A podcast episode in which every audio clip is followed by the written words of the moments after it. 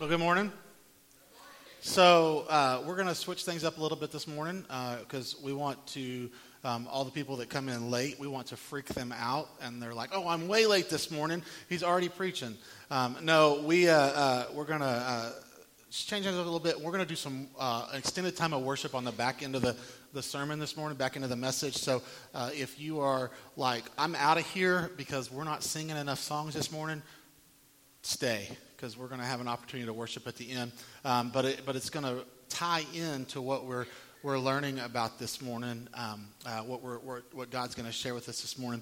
Uh, into um, into that time of worship. So I'm really excited about it. Uh, and don't worry, Melissa does a great job with the kids. Uh, they're going to enjoy that more than what they'd enjoy being in here. So it's going to be good. So we also want to say hi to everybody that's on Facebook watching us live this morning. Um, we know that uh, life gets busy, and uh, for various reasons, you can't make it in person. Uh, but uh, thank you for joining us in worship, and uh, um, and I hope that, that you, you have a, a, great worship experience with us. But you know, I do say that life gets busy, and life gets busier and busier. And I, I feel like um, every day something new comes up, and I wake up in the morning and I start my day, and I've got it all planned, and I know that I'm going to have this amount of time just to kind of beat myself to get some some things done that I've been wanting to get done, and then like 11 o'clock at night happens, and that has never happened. Like, because my life just gets busier and busier and busier. And I know that many of you are that way. Um, and no matter how hard we try to schedule some time in, it never happens. And so that makes it really difficult when we talk about being all in. How do we take all in and make it a lifestyle? How do we move it from just a Sunday morning experience, just a Sunday morning experience that we're here for an hour, maybe two, two and a half hours if we come to Life Connection Group, and how do we make being all in our whole life? How do we make it our whole life? How do we take what we, what we hear on Sundays, what we feel that God's telling us on Sundays, and do we take it and create a community that knows Jesus intimately and proclaims Jesus confidently. How do we do that? And that's what we're going to look at this morning because when we, when we can figure that out, that's when it all changes for us. That's when, when we, the community that we live in begins to see that First Baptist Mason is living out this motto of a community that knows Jesus intimately and proclaims Jesus confidently. That's what God is calling us to do, and now I believe He's going to teach us how to do that. Matthew 16, 24, I shared this verse with you before. It says, And Jesus told his disciples, If anyone would come after me, let him deny himself and take up his cross and follow me. And I've said that's what being all in is. We get to this point that we, we say, it's not about me anymore. It's not about my comforts. It's not about my preferences. It's about following Jesus. It's about denying everything that I want and doing what he wants for me. It's a lifestyle. And when we read that verse, Matthew 16, 24, that says, If anyone would come after me, let him deny himself and take up his cross and follow me, the easiest definition or the easiest way I can say this to get for, for to be understandable of what this means is our lifestyle has to become a lifestyle of prayer and a lifestyle of worship. A lifestyle of prayer and a lifestyle of worship. Because those two go hand in hand in everything that we do. One is the internal and one is the external. When we live a lifestyle of prayer and a lifestyle of worship, internal things are happening and external things are happening. And so we're going to focus on the internal to begin. So let's look at the prayer is the internal. And, and, and what do I mean when I say that prayer is internal? Well, because, you know, one of the, one of the most commonly said things to me as a pastor when I talk to somebody who, who either is brand new in the faith, is maybe somewhere along their journey, or they're very, very established in their faith and they're growing in Christ – they say to me two things. The first thing is, I'm very uncomfortable praying out loud. Does that resonate with anybody? I don't want anybody to hear me pray. I don't know what to say. I'm very uncomfortable praying out loud. But part of that uncomfortableness, part of that uh, lack of confidence in praying out loud is they really, if you were to push them to it, they don't know how to pray. Or they don't really know what prayer is. But prayer is the internal conversations that we have with God. Prayer is how we know Jesus intimately. We know about the gospel. We can read the scriptures. We can study the scriptures. And we can learn things from the scriptures. But it's in our prayer life that we begin to know Jesus intimately. It's where we begin to know God intimately, where He begins to reveal Himself. And so Billy Graham says this, and I think Billy Graham's a great person to, to, to learn about prayer from. He says, True prayer is a way of life. It's not just for use in cases of emergency. Make it a habit, and when the need arises, it will be in practice.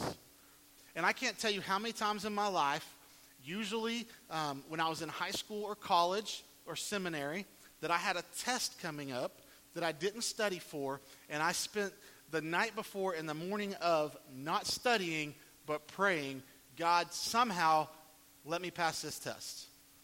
And felt like He was going to show up for me. Or we get into a moment that there's a health crisis and we've been so far from God and we haven't been paying, atten- uh, paying the attention to Him that, that it's needed through our prayer life. And then a crisis happens and we get on our knees and pray and we don't even know where to start. Like, is he even hearing me? And, and if you watch TV shows, you know, the, the famous line is somebody will start to pray and they're like, God, it's me. No, it's been a while. You remember me? You ever seen anything like that? Or you ever felt that way when you pray? When we practice, when we make a prayer our, our way of life, it becomes a habit. And it's not a, in case of emergency, it's a lead me. Give me the foundation. Teach me about who you are, God, in my prayer life.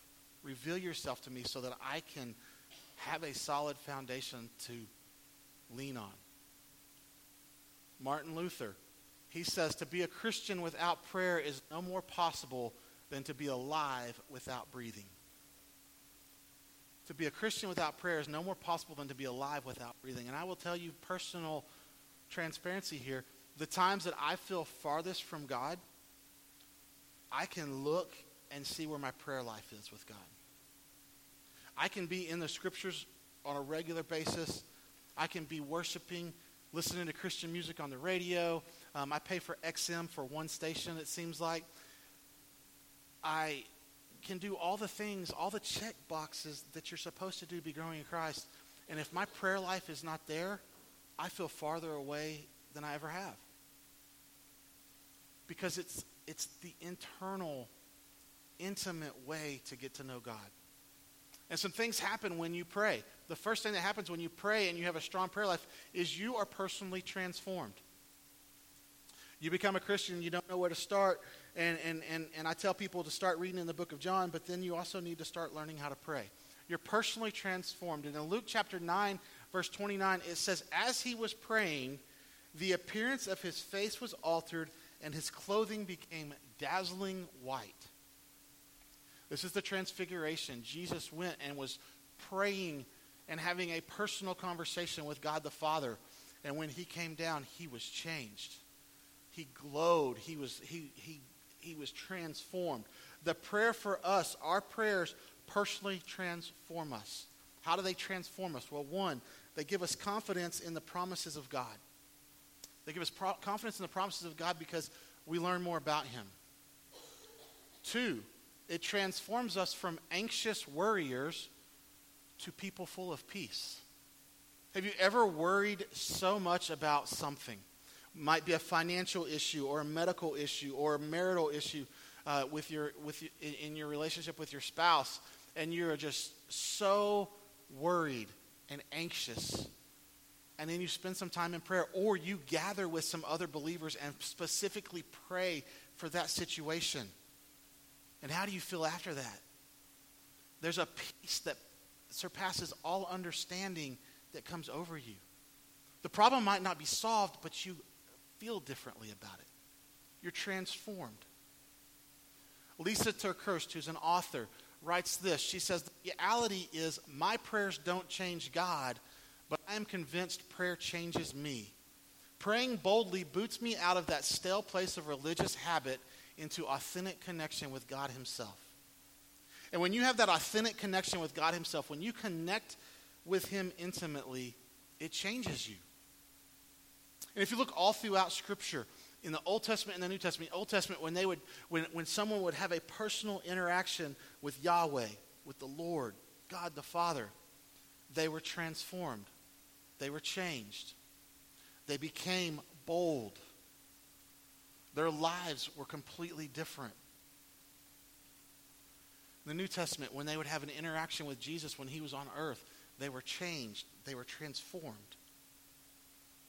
And because we have received the Holy Spirit when we give our lives to Christ, we are transformed when we pray and have a personal, intimate interaction with God through prayer. It changes us. The second thing it does is God is divinely revealed to us. He's divinely revealed to us. We learn who He is. All throughout Scripture, you see in the Psalms, in the prayers of the Psalms, when they're uh, prayers of both praise and prayers of, uh, of distress, God reveals himself. God shows his promises. The prophets so often were revealed, things revealed from God to them through prayer. Every, prof, every, every book of a prophet has a prayer in it that God speaks to them.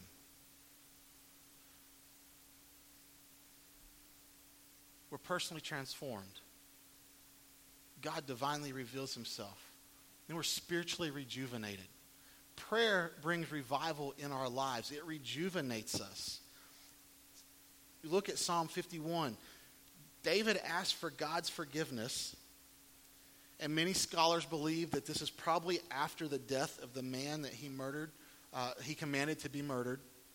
David asked for God's forgiveness, and in this psalm, in Psalm 51, one of the, a very famous psalm, he has this line Create in me a clean heart, O God, and renew a steadfast spirit within me.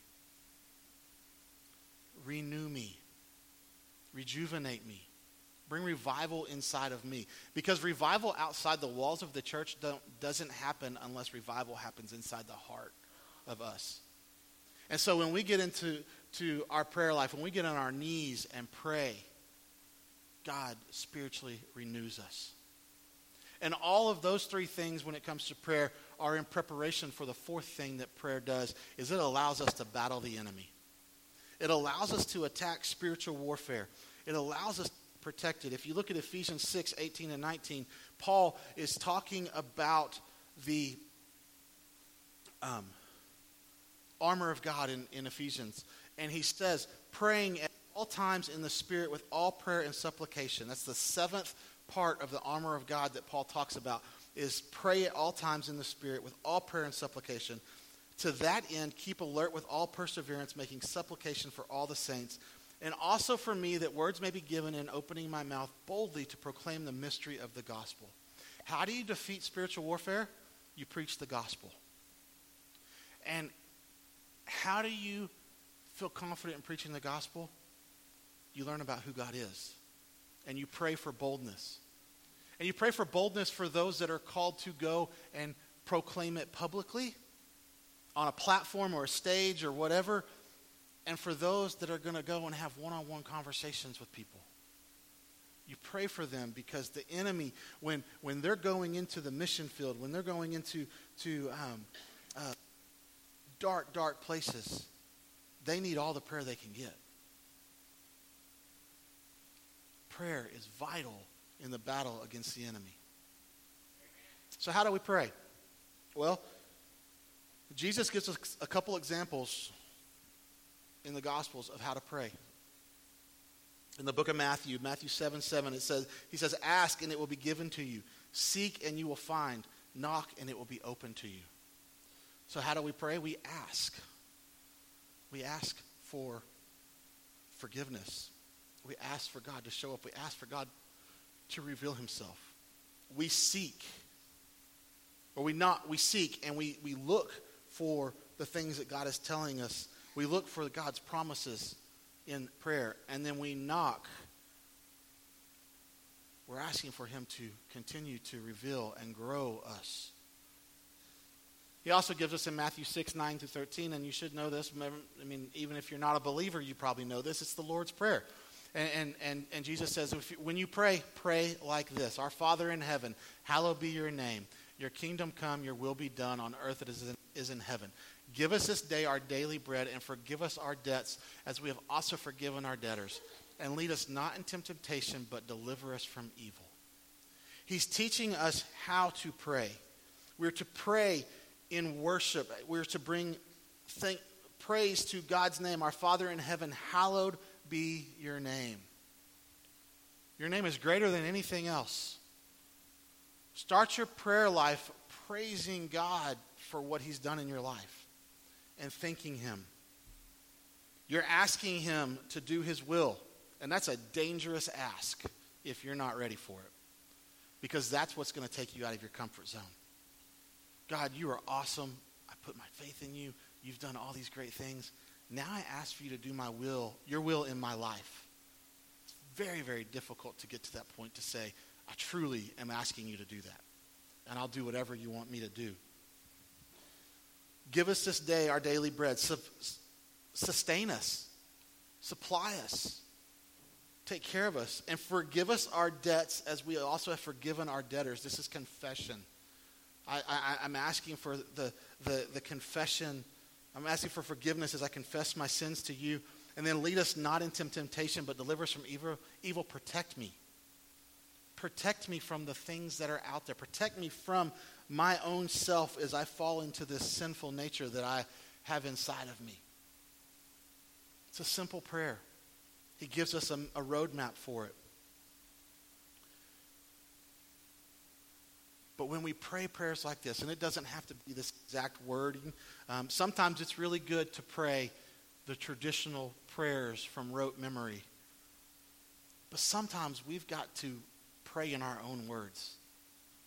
And we've got to pray in a way that connects each of us uniquely to God. Because one of the things I love about being a human is um, each one of us is created in the image of God. But there's not 7 billion Brian Collies running around this world. Each of us created is created in the image of God, but each of us is created uniquely to be you. And so when you're created uniquely to be you, that means your relationship with God is your relationship with God, not mine. And so I don't have the same things that are going to connect me to God that might connect you to God. And so my prayers are going to be different than what your prayers might be. It's a beautiful thing about a personal relationship with Jesus Christ is it's your relationship and no one else's. And so you can pray boldly and confidently as a child to his parent and not worry about what other people think because it's not a prayer for the masses to hear. It's a intimate conversation between you and God. It's internal. That leads us from a community that knows Jesus intimately, knows Jesus intimately in the internal, to a community that proclaims Jesus confidently. And this is where we talk about worship, and worship is the external. Worship is the outward expression of what our prayer life is doing on the inside. As our prayer life transforms us, our worship tr- is transformed on the outside. We worship differently. When we worship, we are proclaiming Jesus confidently. We are proclaiming that God has done something in our life, and we are grateful, thankful, and want everyone to know that by seeing worship. Worship is our response to knowing more and being transformed by God. That's what it is. When we worship, we are so in awe of the greatness of God. And we don't care what the person next to us is saying, the person who sits next to us at work, the people that we come in contact with in restaurants or grocery stores, we just worship God. Why? Well, we're created to worship. God created us to worship. If you look at Isaiah 43 7, it says, Everyone who is called by na- my name, who I created for my glory, whom I formed and made.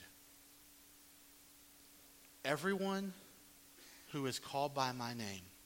So every believer who is called by God's name, he created for his glory. We're created to worship him. And scripture says that if we don't worship him, then the rocks will cry out. The rocks will cry out. I was listening to a song this weekend that, that talked about the trees clap for God's glory. The ocean dances for God's glory. We are made to worship God. We're created in that way, but also our worship belongs to God. It's not our worship. I'm not worshiping myself. I'm worshiping God. It belongs to Him. Isaiah 42 8. I am the Lord. That is my name. My glory I give to no other, nor my praise to carved idols. When you worship God, it is God's. It's His. It's not anybody else's. It's not anything else's. And I shared it with you um, a while back when I when I when I had a, a, a I, I now realize it was a divine moment, um, and I was at a concert, a worship concert, um, and they were singing "I Can Only Imagine," and I'd watched the people all all night long. And they were just kind of in, they were dancing, they were singing, celebrating. But then as soon as "I Can Only Imagine" came on, every every hand in the room was raised, and people were just falling on their knees, and, and I just was very frustrated because I felt like they were worshiping the song and not worshiping God who is behind the song. And God told me, you know, I want you to feed my sheep. And he just continued to repeat that in my life that night feed my sheep, feed my sheep, feed my sheep. And, uh, uh, and it was in that I, I began to understand that when we worship, we can't worship the song that's being sung or the word that's being spoken or the notes that are being played or the instruments that are present because it's not their worship. We are worshiping God, the Alpha, the Omega, the beginning and the end, the creator of everything, who loved me enough to send his son to die on the cross for my sins. And he's the only one that deserves worship and praise. But what happens is we fall into three phases of worship. We fall into three phases of worship. And the first phase of worship that we fall into is idol worship. And, and we read the Old Testament and we see them worship idols such as Baal and, and, and, uh, and they build the Tower of Babel and all this stuff and, they're, and, and the golden calf and they're, they're worshiping false idols. And we're like, oh, that's a very apparent thing. Well, Exodus 23 says, You shall have no other gods before me. And we make other gods all the time in our life. It might be our job, our career, it might be our house, our status in the community. It might be our relationships with people. It might be our, how, how big our, our bank account is or our stock portfolio. And those are very easy things for us to say those are idols. But sometimes in the Christian life, we start something for good and we create an idol without realizing it. We get so focused on getting out of debt so that we can give more to the church that getting out of debt becomes an idol to us. We become so focused on attending Bible study all the time that attending that Bible study becomes an idol instead of what we're actually learning to be able to worship God. We create idols and we worship them when our focus should be on the Heavenly Father. But then we, cre- we fall into this trap of idol worship. I D L E. Idol worship.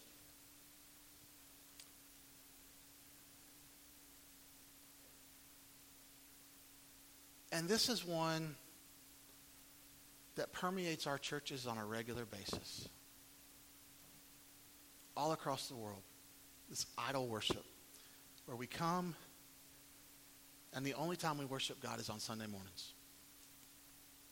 And I was, I was reading a devotional this week, and, and, and the illustration was perfect. And so I just want to use this illustration this morning. Yes, and I'm so, so Not yet. totally excited, man. You play guitar. Not yet. gonna- we're gonna Sorry. rock The talent show, plus there's like. We'll get there in a second. Sorry, I said illustration, and they're like, boom! You're on top of things, Dusty. Thank you. Author of this devotional was talking about how they hate musicals. I like musicals. I, I'm a fan of musicals, but they hated musicals. But as she stepped back and looked at, at her life at like 30,000 feet, she said, Isn't the Christian life often like a musical? That we go day to day to day to day, just running our lives, and then we show up on Sunday and we just sing for like 30 minutes, and then just randomly, and then we go back. And I was thinking about that, and I wanted to, to show you what I think a lot of non believers, non churchgoers, would look at what church looks like. And it looks a little bit like this. Yeah, and I'm so, so totally excited, man. You play guitar. We're gonna, we're gonna rock the talent show. Plus there's like swimming away, zip line, like it's gonna be epic. Started out this morning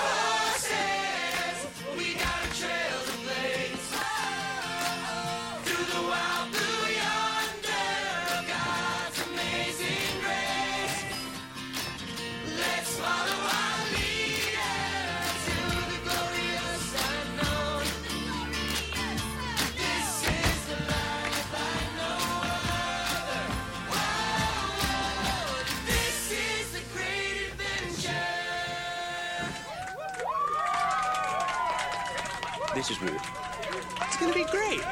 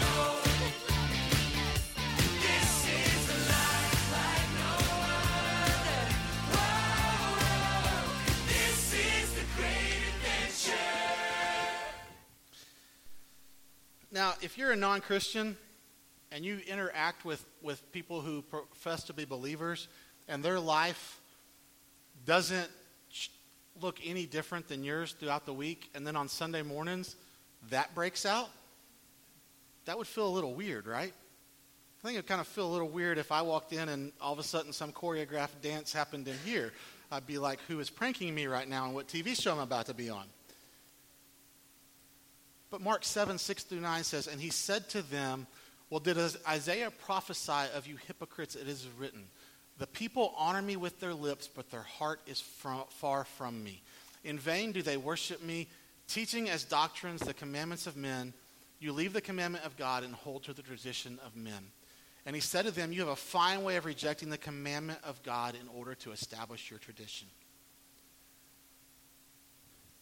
When the only time we worship God is on Sunday mornings, we fall into idol worship where it's not transformational. It's not it's not powerful. It's not meaningful. We're not giving the due praise that our god deserves. But when your worship is a lifestyle that's when things change. And as i've thought about this you know it just has occurred to me that when our prayer life isn't right, our prayer life isn't right with God, and our worship is just a Sunday morning worship time, and we're not living a lifestyle of worship, this is where disunity in worship in the church comes into play. And I say that because this is where our preferences become an idol versus the expression of our heart to God. Because when your prayer life lines up, the internal lines up, seeking God with everything, knowing Jesus intimately, and the external lines up. Our worship is a lifestyle that is boldly confidently proclaiming Jesus then we fall into the third category of ideal worship. Ideal worship. And this is where we worship the Father in spirit and in truth. We worship the Trinity God the Father, God the Son, and God the Holy Spirit. And our lives live this out on a day to day basis.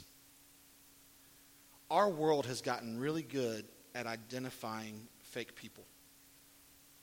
And if our life does not matches, match the words that are professed on our lip, they identify that really quickly.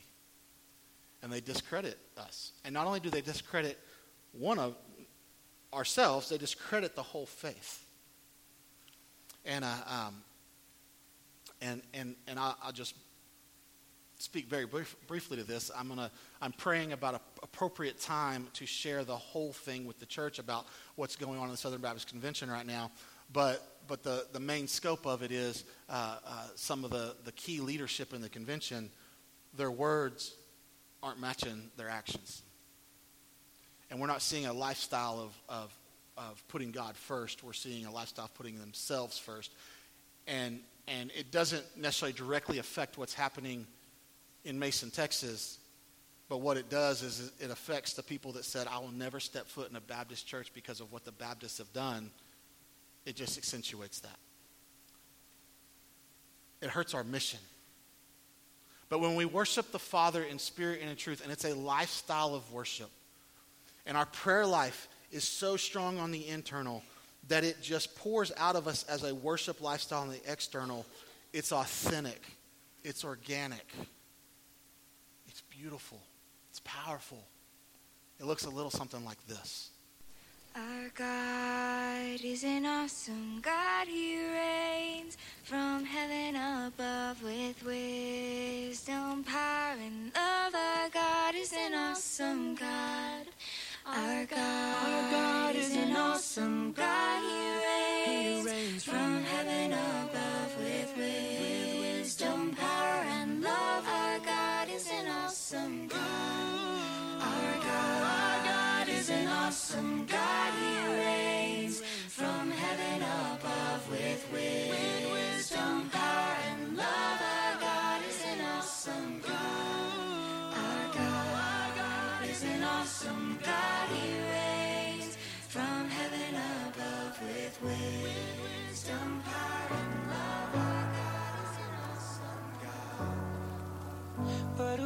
While the world is sound asleep. And Too afraid of what might show up while you're dreaming. Nobody, nobody, nobody sees you. Nobody, nobody will believe you. Every day you try to pick up all the pieces. All the memories, they somehow never leave you. Nobody, nobody, nobody sees you. Nobody, nobody will believe you. God only knows what you've been through. God only knows what they say about you. God only knows how it's killing you. Is there a kind of love that our God? God only knows what you've been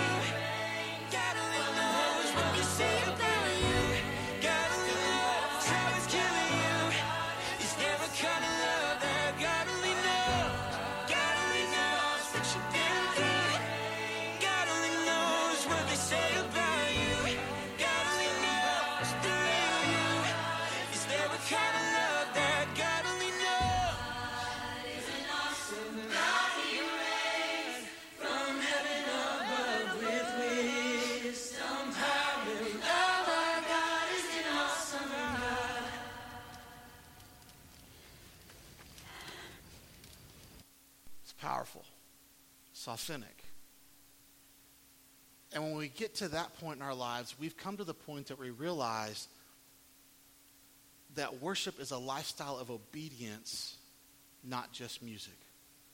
If you look in Genesis chapter 22, Abraham is heading to sacrifice his son Isaac. And he says to his young men, Stay here with the donkey. I and the boy will go over there and worship come, and come again to you.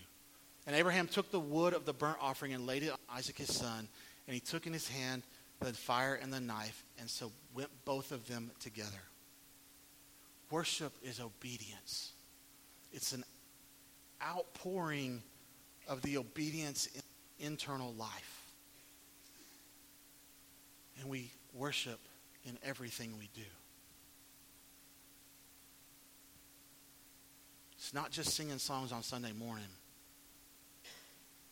It's 24 7, 365 days a year. We worship because our God is an awesome God. Knowing Jesus intimately is prayer, and proclaiming Jesus confidently is worship. And for us to be a community that changes our community, we need to be strong in our prayer and we need to be strong in our worship. Because God has changed us. And the world needs to know that. And I truly believe that, as I've said earlier, worship is an outward expression, it's a response to what God is doing inside of you. So I've asked John to have a time of worship on the back end of the service today, back end of the sermon, so that you can worship in response to what God is doing in your life. And some of you might need to spend some time in prayer. So the altar is going to be open if you'd like to come kneel at the altar and pray, but, but I realize that's uncomfortable. If you just need to sit silently and pray and ask God to show himself to you, to reveal himself to you, do that. If you need to pray while standing so that nobody knows that you're dealing with something, that's okay too. But we're going to have a time of worship now that you can pray, you can worship, but just respond to what God is teaching you. Father, we thank you for the things that you've done for us, for creating us in your image, for recognizing that there was separation from us between our relationship with you, and for sending a solution, sending your son to die on the cross Can you grab the mic? for the forgiveness of our sins, so that when he rose again, Thane, can you grab the mic? death from the law was defeated, Sorry. and we can put our, place our faith in you and have eternal life.